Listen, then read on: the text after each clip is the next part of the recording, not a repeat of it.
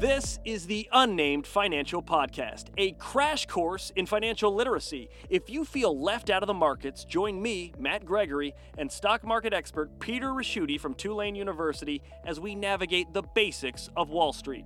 Nobody wants you to be living under the overpass when you're when you're retired. It's the employer doesn't want it, the government doesn't want it, you don't want it. So Yeah. these are tremendous breaks. On this week's episode, what are IRAs? And this week on Wall Street, we take a look at two train companies merging. You heard that right, choo choo trains. What their merger means for all of Wall Street. And let's get into it. Joining us, as always, Peter Ricchiuti down in New Orleans. Afternoon, Peter. It's opening day here in Baltimore. How are you doing down there? You know, my originally from Boston, so the Red Sox are my team, and uh, you guys swept us uh, last week, and I guess we're gonna. This is kind of a revenge thing. The revenge is weird when both teams are bad. Yes. It, it's like I said to you uh, in an email, it's like a race to the bottom. Although there are rarely winners in a race to the bottom, I think you get like minor bragging rights if you're just above the bottom. I think you do. So, in addition to uh, looking at this new baseball season, uh, one of the things people have been talking to me about, uh, whether it's just in conversations or even just curiosity, because even I know very little about this, um, we talked about 401ks, but there's another section of retirement investment that a lot of people aren't familiar with that commonly is mistaken for uh, Irish revolutionaries. The IRA. what is an IRA? Well, when they broke away from the Protestants, uh, oh no, oh sorry, sorry, you had me going there for a while. It's a it's an individual retirement account, and it's a it's pretty terrific. One, I think we know there's an IRA, traditional IRA, and then there's a Roth IRA.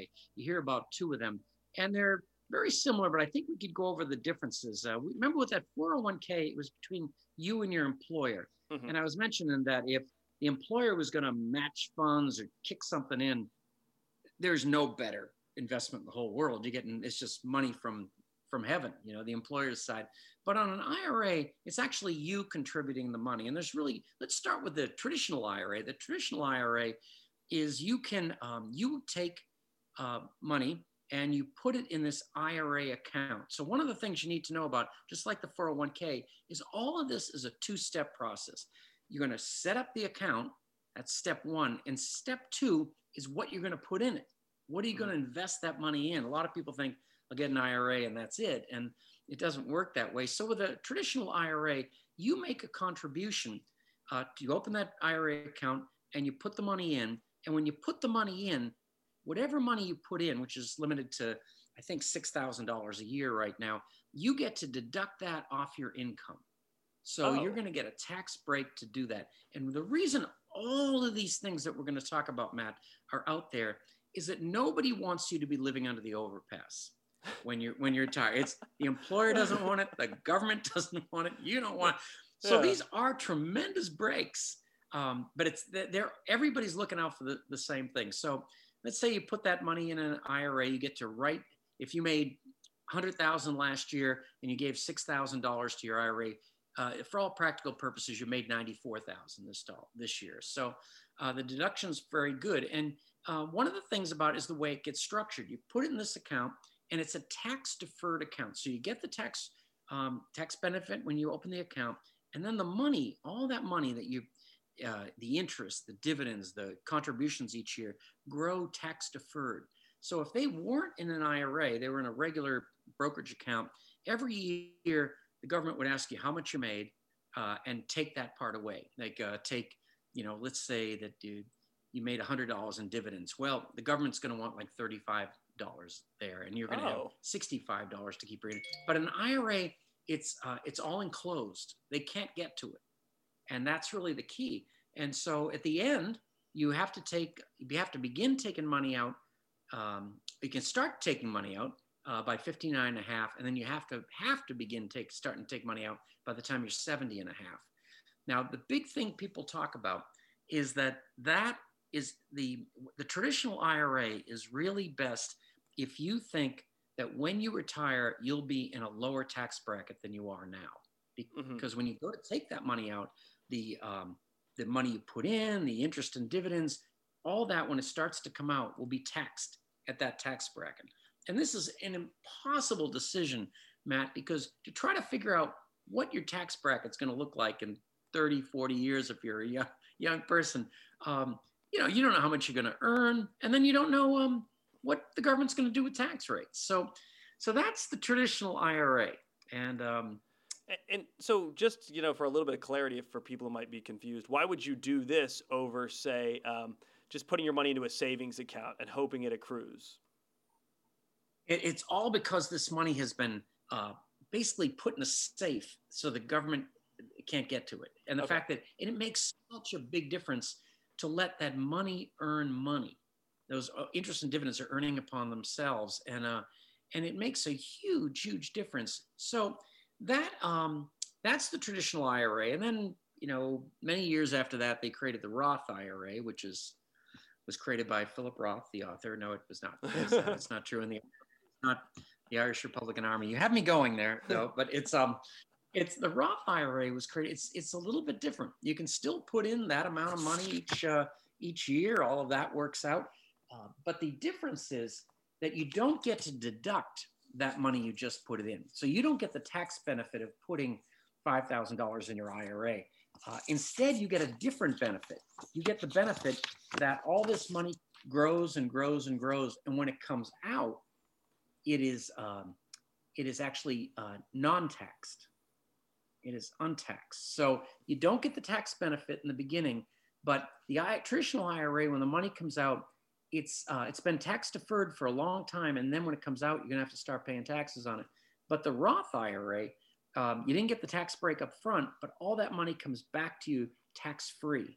So it's um, it's pretty it's pretty difficult. By the way, the numbers on that are if you're in a, a Roth IRA, you can con- uh, contribute six thousand dollars a year, and seven thousand if you're over age fifty, and uh, same same kind of thing with uh, with both of them, the Roth and the uh, traditional IRA. So um, it's a big decision.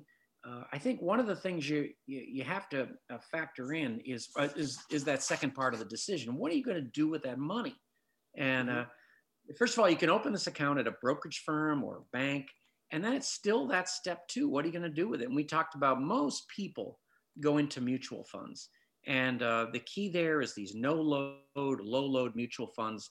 You see them everywhere. Um, then you see these index funds that could be tied to the S&P 500. It could be tied to the smaller stocks, the Russell 2000, something like that. Yeah. But that's step two. And the other thing is, um, the other thing, and, and I was going to bring it bring it up, Matt, even though it's not what we are talking about early, is something called the uh, uh, the, the SEP IRA.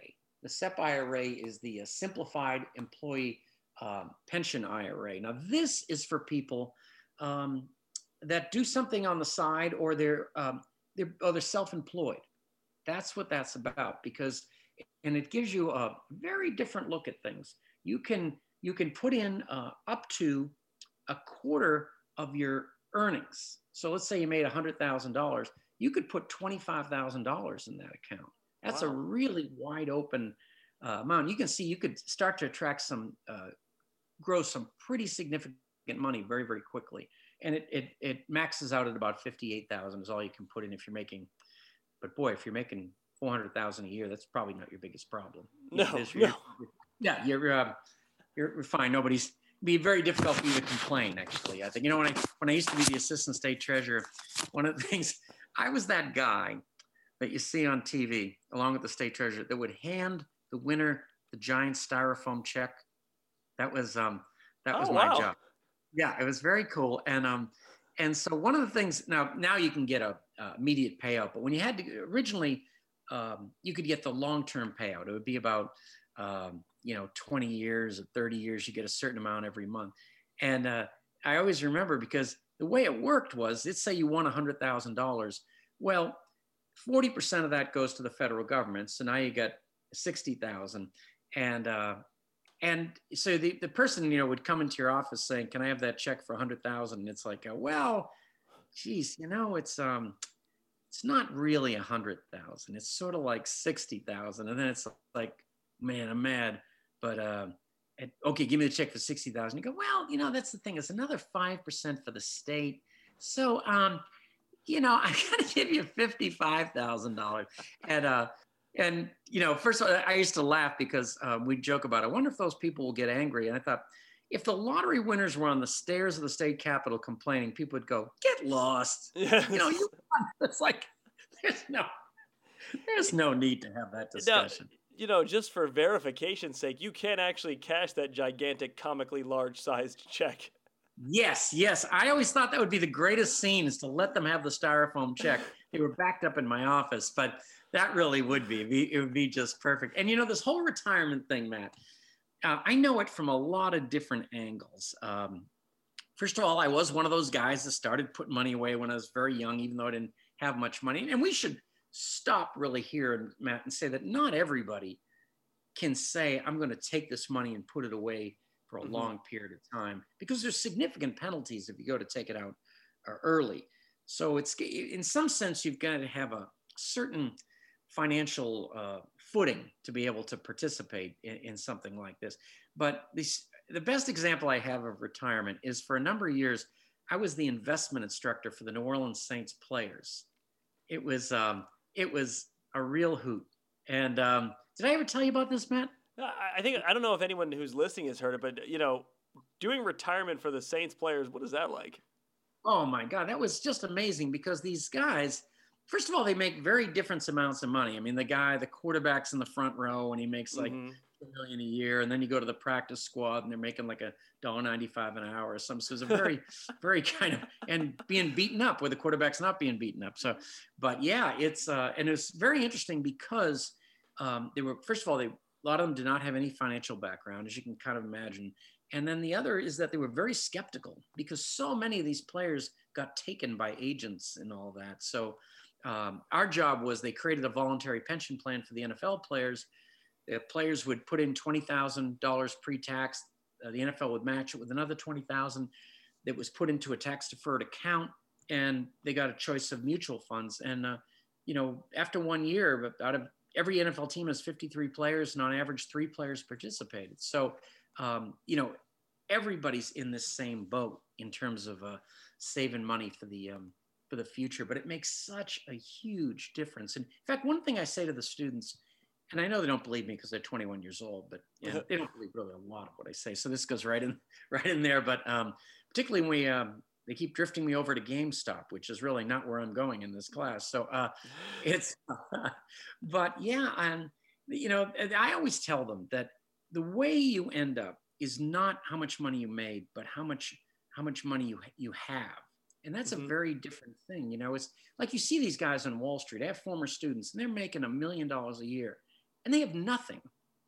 They, the way they live between an apartment in New York and a the parking space and everything. They have nothing. I remember when I first uh, started in the business, I had a college roommate that made like 10 times what I did in New York. Uh, and I was in Boston. And I told him about a good stock idea. And I said, You ought to buy some. And he goes, Oh, that sounds great. I, you know, if I had any money. And I was thinking, yeah. How on earth is this happening? You know, and, and, uh, you know, if you keep making a lot of money and you don't save some, you're just, you're a gerbil on a treadmill. Yeah. It's like a, it's a golden plated treadmill, but you're still, it's, you're still a gerbil. That's the important part of the story. You, you know, well, there's some stat, and I'm sure it's um, changed over uh, the last 10 years, but I remember seeing it was, uh, I think, 80% or 85% of NFL players go bankrupt. Um, yes. Within a couple of years of retiring, I think it's five years of retiring. Yeah. So there is that. Um, there is this incentive, you know, even for them who you would think would be untouchable to put that money aside and move it. But like you're saying, you know, you have your your SEP IRA, your IRA, your Roth IRA. Um, one of the things that I think people really kind of wrestle with or maybe don't fully understand, and you can kind of shed some light on this, is once you've put that money, you've opened up the IRA, then you're putting money into the IRA. You're not just putting it in there to sit, you're putting it in there to invest. So, Absolutely. what can people do with that? I know for myself, for example, I have a Roth IRA and it's in stocks. Um, but what can other what can you do in terms of how does that what's that process look like and then what should people be looking at well, first of all, the, the government protects you from yourself a little bit. It it there's a wide variety of things you can invest in, but all the like this people go, you know, I'd like to put the whole thing in pork bellies. Like that government says, no, no, that's not what we're gonna do. It. so I gave you this tax break and you're not gonna blow it. So uh so but almost everybody should go into form of a, a mutual fund. And uh like I think stocks, I think are fascinating, um, but they don't it it takes a it's a full-time job to be mm-hmm. looking at but these mutual funds i'd be looking at those a diverse first of all to diversify so if you would decide to go to index funds let's have one index match the s&p 500 another one maybe match a bond index um, another one maybe the smaller companies the russell 2000 and here's one key that people forget about is to set it up you just check a box the mutual fund spun out $100 in dividends it, you don't want that laying around anywhere. You want that immediately buying new shares. And uh, that is what makes this money really, really grow. It's money on money. And uh, that's, um, that's a big mistake uh, people make all the, all the time. So we want to be diversifying. We don't want to be paying a lot in fees. And, um, and we want to be reinvesting the interest in the dividends. If, if you could only think of those three things, um, that would be a, a, huge advantage. And everybody is sort of surprised. I know the market downturns, but just how it grows, particularly, it seems to me that the investments you do best in are ones you don't look at. Yeah. For some reason. Yeah. And by the way, you can change the investments in a fund. I, I go crazy when people do that too much, though. Find some good investments and just stick with them. You're just going to spin your own wheels there. Yeah, one of the things you've said many times to me is uh, you know, when you're looking at stocks, you can diversify the stocks all you want, look at everything you want, but the S&P index fund always generally 90% of the time beats whatever your diversification is. Yeah, it's like 70%. It's very um, well, I mean it's it's it'll beat it'll beat a uh, in fact that's another different way to think about it. 70% of the time it'll beat active managers, the hmm. people mm. you've paid quite a fee for and they're and they're running around. They just can't seem to beat the index. And um, so I would take that index approach for the diversification. So if you were going to, you said, I get some large company stocks, I want to be involved in that, buy a, a Standard & Poor's 500 index. Those are all large companies. You say to yourself, I don't want to be all in large stocks because sometimes small stocks do better. You go ahead and buy an index of the Russell 2000 index. Uh, you a bond fund, you want something to to match in there. And you know, basically what you want to I'll tell you the great thing about reinvesting the interest in the dividends, Matt, is um, it helps you out psychologically. And if anybody, you and I need psychological help. So this is this that has been proven several times now and what happens is when the market gets clobbered, um, you know, you think, oh my God, you know, I'll never retire and everything like that. But one of the things, the the offset is that you always have money being rein, reinvested. You've got uh, the dividends and the interest getting back in and buying more shares all the time. And now that the market's been clobbered, you're able to buy those shares at lower prices. So it's called dollar cost averaging. And the other, the flip side of that is psychologically the market goes up. You think that's great, but in the back of your mind, you know all these interest and dividend pieces are only going to buy. They're going to buy stock at higher prices of that fund than you did before. So it's a way to feel good at night um, to work. And I think that's the key. That's the key and oh, by the way, I want to tell you a big success story. Obviously, with the Saints, I had some success stories and um, some not so successful stories, and uh, won't name names. But yesterday, they did an interview with Alvin Kamara, who's our unbelievable running back. running back. And he was talking. I don't know how this conversation came up in the interview, but he has never spent a penny of his NFL earnings, and he doesn't plan to he invests some of it and said, and basically all he spends is the endorsement money. Mm-hmm. And I'm mm-hmm. thinking somebody, he said it was his, you know, his mom had to work three jobs and he kind of learned the value of a dollar. But I mean, somebody who's advising him is doing the right thing. There is a, um, and I'm going to anecdotally do this because I don't know the specifics like you do, but there was a first round pick from the University of Maryland uh, when I was there named Darius Heyward-Bey. And Darius okay. Heyward-Bey was like the fastest, you know, receiver in the draft that year. I think his it was back before they did these uh, caps for the rookie salary. So he got from the Raiders like 28, 30 million, something like that. And we all found out over the next five to six years that his mother had taken all of his money and put it in a trust fund that spit out ten thousand um, dollars every four months, something like that. Wow. So even though he never became he never lived up to his promise as an NFL receiver, never had another big contract. He still has the bulk of that 28 million and it's being it's been reinvested and it's, you know, now been 10, 15 years of a career where he's probably only spent $10,000 every 4 months or so. That is so great. You know, it's um you know, I think if we waited another month this would be a great Mother's Day piece. Right. you know what moms can do. It's uh, Shout out to and you know, you and I are having such a good time with this retirement and sports. Uh, one of the great, every baseball fan talks about is the Mets um, signed Barry Bonilla to a contract, and it was Bob, like, Bobby Bonilla. yeah, Barry, that Barry Bonilla for uh, like 30 years, and uh, but you know, and every day, um, I guess May 1st in New York is is um, is Bonilla Day because Mhm. he gets another check, and they're like nobody remembers him playing now. Um, but that is a good example. That worked out. I bet that worked out great for him. Where- where he gets- in the movie. Yeah, he, he had that big. Con- I think the contract was really only like fourteen million dollars the Mets owed him. It wasn't a whole. I mean, it's a lot of money, but not a lot in the scheme of things. And uh, the Mets were having issues. They wanted to pay other players, so they said, "What if we take this fourteen million and we extend you for thirty years? You know, uh, one million dollar a year." Because to them, that was chump change. And, then you know, the Mets actually end up going bankrupt. They still have to pay Bobby, and he's getting paid till twenty fifty. He hasn't played baseball in 20 years. It's funny. Uh, that's so, so I that's great. So I have many many years to celebrate this. Yes, And and I'm- I that's looking that's for. I guess if you were uh, of a different political bent, May Day would be, you know, May first. But let's make it Bonilla Day. and, Yep. and the perfect part about it is it's a great retirement account. It's a great retirement rather story for him. You know, he ought to be doing ads for Fidelity or something. That would be uh, following that green line. That would be so cool. I think It's, so. uh, So one of the things that I've been curious about, and maybe um, you're the person to ask about this, is let's say um, within my Roth IRA, I've got a stock or I've got a mutual fund, and now I want a, a mutual fund index, and I want to. I've decided I don't like that one anymore. I want to move it to another one.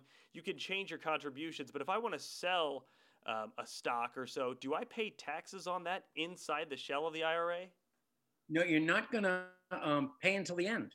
Oh, Uh, you're gonna- it's all going to stay in the shell. One of the problems is though, is that in our accounts, if in normal accounts, if you an investment just doesn't work out, you sell it, and one of the saving graces you're saying as you're muttering under your breath is, I'm going to get this. I'm going to be able to write this off, this loss. But see, it, if you ha- have a loss in one of those retirement accounts, you can't write it off because it's it's sealed in there and mhm. even when it comes out it's, it's nothing it's just the difference in the amount of money you have to come out so that's why a lot of people don't think you should speculate or trade very much in those funds because you you you don't get the um, you don't get the little kicker that helps you out in a in, in a bad in a bad market so i think the other thing by the way matt i was I'd forgotten to say this earlier um, if you have a 401k at work you can still have an ira or a roth ira um, you can you can't you can no longer let's say you went into a traditional IRA, you can still have one. You no longer can take the tax deductibility of it. but- oh, okay. Still have it, and um, and in fact, you know, if you were working working for somebody and you were doing something on the side, you could have a 401k there, then you could have an IRA, and then the money you earn on the side, you could actually uh, put some of that in a SEP IRA. Oh, So you would be, I mean, you're going to be scared. You might be eating cat food out of a can at the end of the month, but boy, will you have savings. yeah, right. Everyone's Every- feline not so great about that. They'll say, you know, Matt, he's a he's a pretty good guy, and uh, but you know, he's got a lot of retirement plans. Yeah, a lot That of would be the- retirement plans. That would be that would be your appeal in the in the dating world. you would that's how you would open in a bar, Yes. Matt Gregory, and uh, maybe you want to see some of my retirement plans. you want to see my be- retirement plan and talk about it over some cat food? Something like that. Uh, great merger of those stories, Matt. So, um, you know, I think it's a pretty good covering of IRAs and you know how they work, what the uh, process is. Um, I didn't have a lot of time this week to look into the uh, the actual market, but what I had seen was that after last week, where we saw that like jump, drop, things seemed to be kind of up again. What did you see this week in the market, or are there any stories financially that have kind of taken hold in your mind over the course of the week? I, I think one thing I'm seeing is after a um, after a period where we weren't seeing, we're seeing a lot more mergers and acquisitions. Hmm. So that to me is telling us that companies don't believe stocks are that expensive.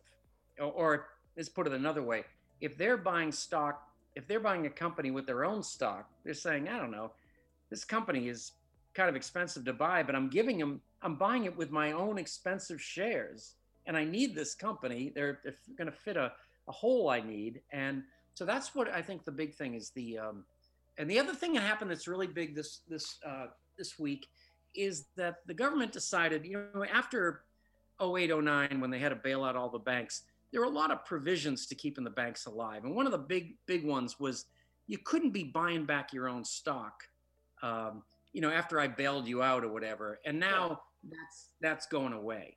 So you're starting to see banks buying a lot more of their uh, uh, their own stock. But um, the big merger that I saw this week um, that I just thought was so funny. I, in fact, I got. This is a great story, Matt. Compared to the way I invest versus my current students, there, I had an alum come to see me and we go out to have coffee and he's in venture capital out in San Francisco and he's, you know, wheeling and dealing and these names of companies I've never heard of and IPOs that will never earn any money and all this stuff. And he says, um, he says, uh, what do you, what are the, what about the more traditional stocks? And I said, well, you know, last week it was a pretty big deal because Kansas City Southern was bought out by Canadian Pacific. And I said, and Kansas City Southern, the rail runs north south and all the rest of them run east west. So people always want. And he looked at me, Matt. I can't make this up. This is the generational difference. He says, like a, like a train train, and I go like a choo choo. I thought, oh my god, what? It was like, it was like he felt bad for me. You know, it's like this. my professor thinks it's 1910, and then we were right near a railroad uh, in New Orleans and I'm like saying, I finally had a point. I said, you know, the people that are pulling those freight cars, you know, I'm thinking like, I don't think, you know, it'd been since, um, what's, uh, who was that guy? The, uh, uh Vanderbilt? the guy, little wooden train set you would buy? Uh, uh, oh, Thomas and the Tank Engine. Thomas the Tank Engine. I think that's what he thought I was talking about. It was very I went home and had to take a he nap. Thought, he looked at you and he was like, "Oh, Percy and Thomas are merging, and Sir Topham Hatt is, right, right. you know, overseeing oh, it all." God. So, Professor Schutte, you're now shunting. Is that it? The shunting of cars. That was always a weird word in the show. Do you remember what's great about that show, Matt? Was the narrators were, according to which show, was, was mm-hmm. George Carlin, who was like my hero, and Ringo Starr. Two people who should never talk to children we're running a no, children's show. oh wow! So was that the big merger of the week, Kansas City and uh, wow. Yeah, yeah, and it's you know it's like zillions of dollars. You know, it's not like it really is Percy taking over Mr. Topham Hatt. It's like it's really some of these big traditional deals are really um are really coming along, and I think that and the share buybacks are they were kind of on ice for a long time and they seem to be warming back up. So we'll have to we'll have to see. And uh, of course, he wanted to talk to me about Bitcoin yes. while I was talking about Percy and Mr. Topham. I think so. one day we should try to get someone who understands, you know, sort of like who can explain Bitcoin to you and I, explain how it works yeah. as an investment. We'll do like a three way thing. I gotta I gotta look into that. But I was thinking that for next week, in the spirit of Bitcoin, which I believe is sort of a high um, tech version of a Ponzi scheme. We should talk about Ponzi schemes next week. So why don't we do that? We'll talk about Ponzi schemes and um and Charles Ponzi because you know people forget that's how these things get named. There was really a guy. You know what? And um, how he did it, and and ever since then, any kind of uh, questionable financial deal has always been called a Ponzi scheme. I I feel bad for Charles. Really, he was just in charge of one bad deal, and every he's blamed for everything. And you know, every time someone says it, I can't help but think like that's you know, people are more familiar sometimes with Charles Ponzi, Italian American, than you know, most other Italian Americans who who did a lot of good things too. We're, That's right. It says I can't name a U.S. senator, but Charles Ponzi. We're not all mob scenes and uh, you know money grabbing schemes. No, absolutely. In fact, every week we ought to bring in somebody that's you know what we should talk about one week matt is the the thing we talk a lot about in class. It's the hottest subject out there is esg environmental social and governance how people are now want to invest use uh, reflecting their own hmm. values. In terms of, and at some point we should talk about that because it is a it's a big deal and uh, the, and the reason it's so big matt is that every generation wants cares more and more about their putting their values where their money is and what we're going to see in about 20 years is the greatest wealth transfer in the history of the free world. All of the people that you know the people that of a certain age are going to die off and give that money to their kids and you're going to have a whole generation wealthier than anybody in the history wow. of the planet. And so yeah so that would look at the two Dude. subjects we have going up. People should continue they to should, tune they in. should. So ponzi schemes next week and then we'll look into the wealth transfer uh, and that's uh, approaching in the next 20 years. I think that's a pretty good one. So ponzi schemes yeah. We'll see you next week peter and thank you all at home for listening